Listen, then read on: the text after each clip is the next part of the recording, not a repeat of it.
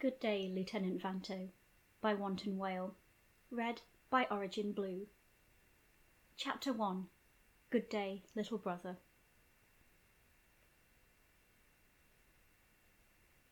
Thrass settled into his desk chair, pulling up the com control panel with a wave of his hand.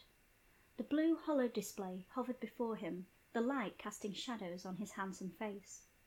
With a few movements of his fingers, he keyed in the code for the secure prototype transmitter Admiral Ar'alani had been instructed to pass on to Grand Admiral Thrawn. He smirked. The lofty title still made him laugh. Grand Admiral. Having scheduled the timing of their communications ahead of time, Thrass did not have long to wait before the face of his brother manifested before him. Thrawn also appeared to be sitting at his own desk, but he in his imperial white uniform rather than Mitth burgundy. Good day, Admiral Thrawn, Thrass said, with an unmistakably devious smile, his tone carrying no small amount of irony. Thrawn blinked, then said carefully, Hello, brother. It has been some time. Yes, it has been some time, hasn't it? Thrass tilted his head as he said, the uniform suits you?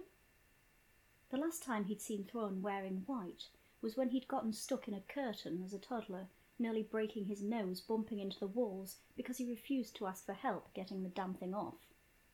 Thank you, Thrawn said. Are you doing well? Thrass shrugged, tracing his finger in shapes on the surface of his desk. Me? Oh, I'm fine. His younger brother narrowed his red eyes. Then who, by implication, is not fine?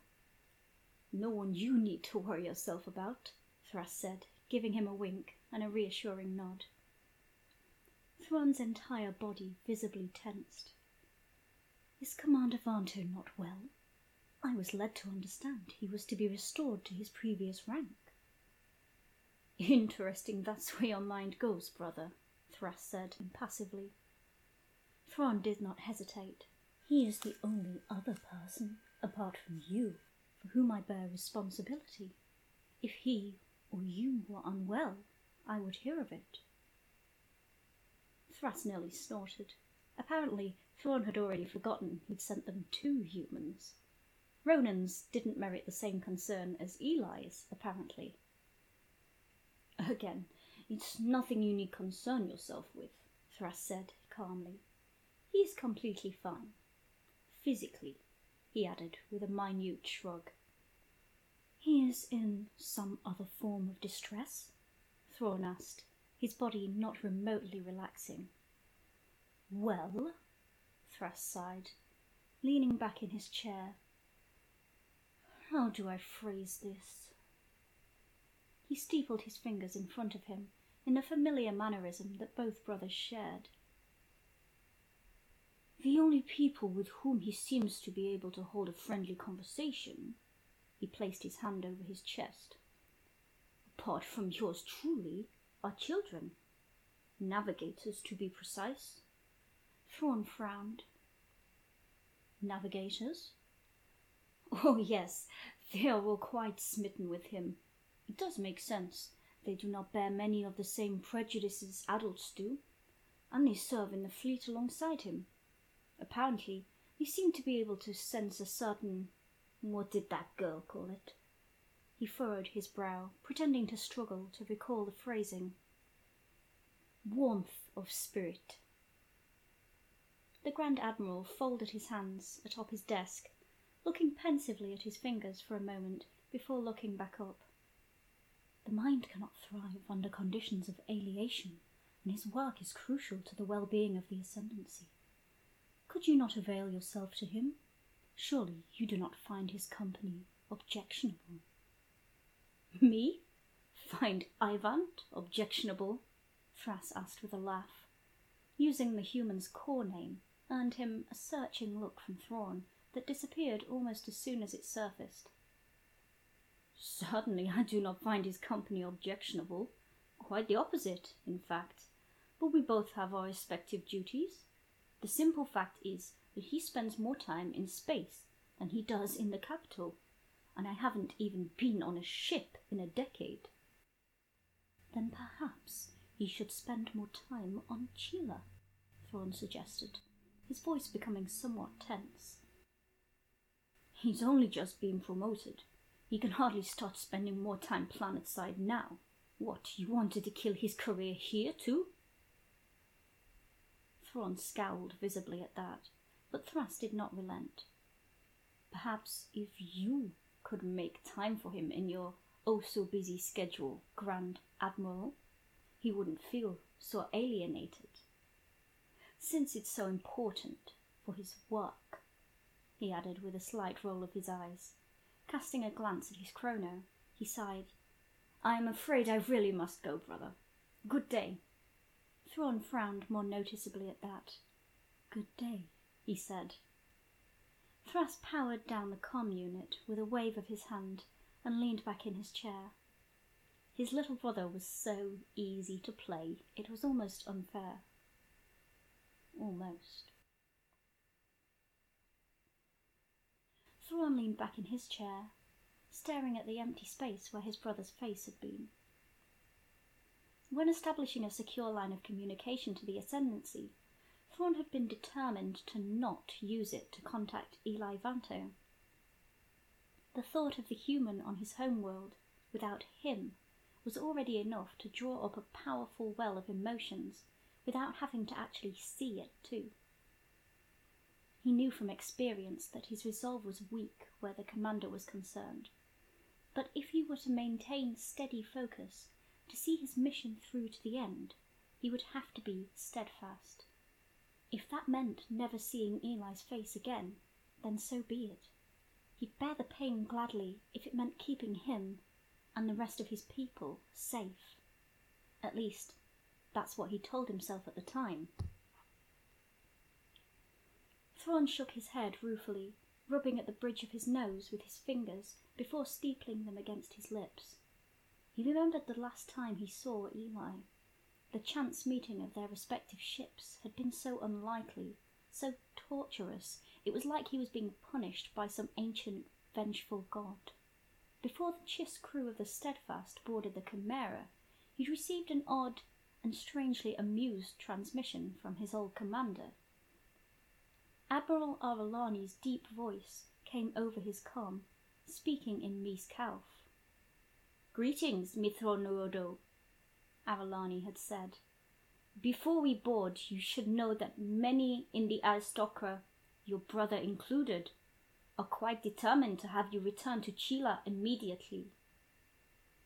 Thrawn's brow furrowed. I do not doubt it, he'd replied in the same language. But why tell me this now? Could it not wait the ten minutes until you have boarded? She'd let out a single sharp laugh.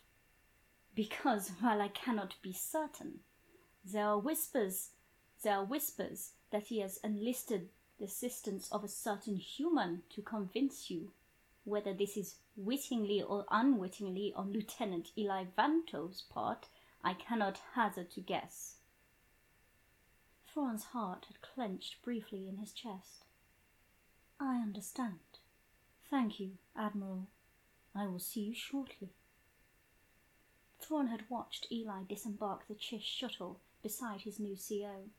He never thought of the CDF uniforms as particularly suggestive until he saw the way the black material clung to the human's body. Eli had looked so poised and confident compared to the young cadet he'd first met. He'd even seemed to have added a touch more muscle to his lean frame. Good day, Lieutenant Vanto, Thrawn had said, hardly sparing Eli a second glance before pulling the Admiral aside to the command room to continue their earlier discussion. Before Thrawn turned away, he could see the unmistakably crushed look on the human's face through the corner of his eye. He knew it to be genuine. It was not Eli's fault the Aristocrat or Syndicure had pulled him into their scheming.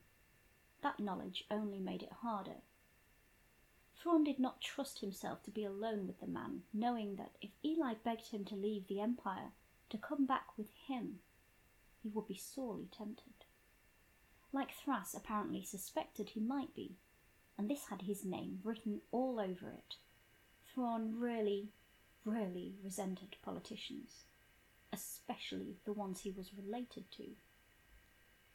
Later, in a moment of weakness, he'd broken, hurriedly asking Eli to pass the Grollock data in his own office, where they could finally be alone.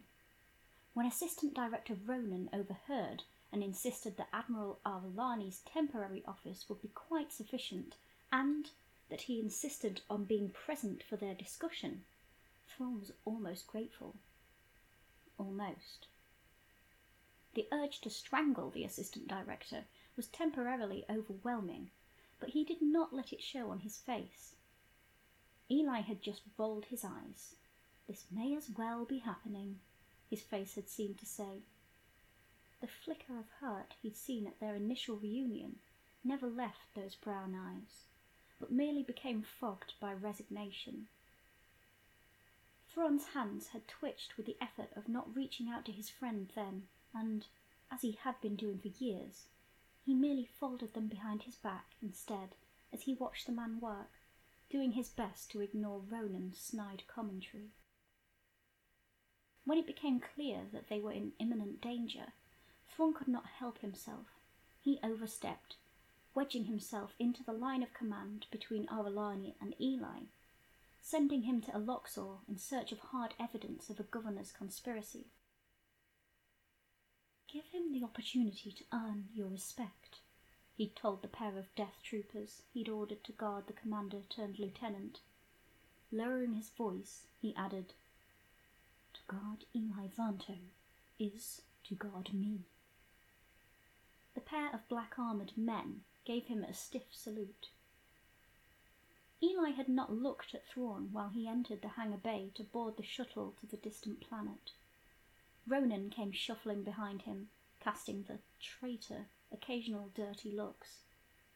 Thrawn watched the shuttle depart, not diverting his gaze from the rising ship as he felt Ar'alani's familiar presence approach.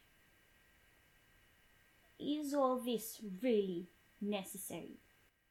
she'd asked a faint smile tugging at the corner of her lips. Would it really be so hard for you to resist his alien charms?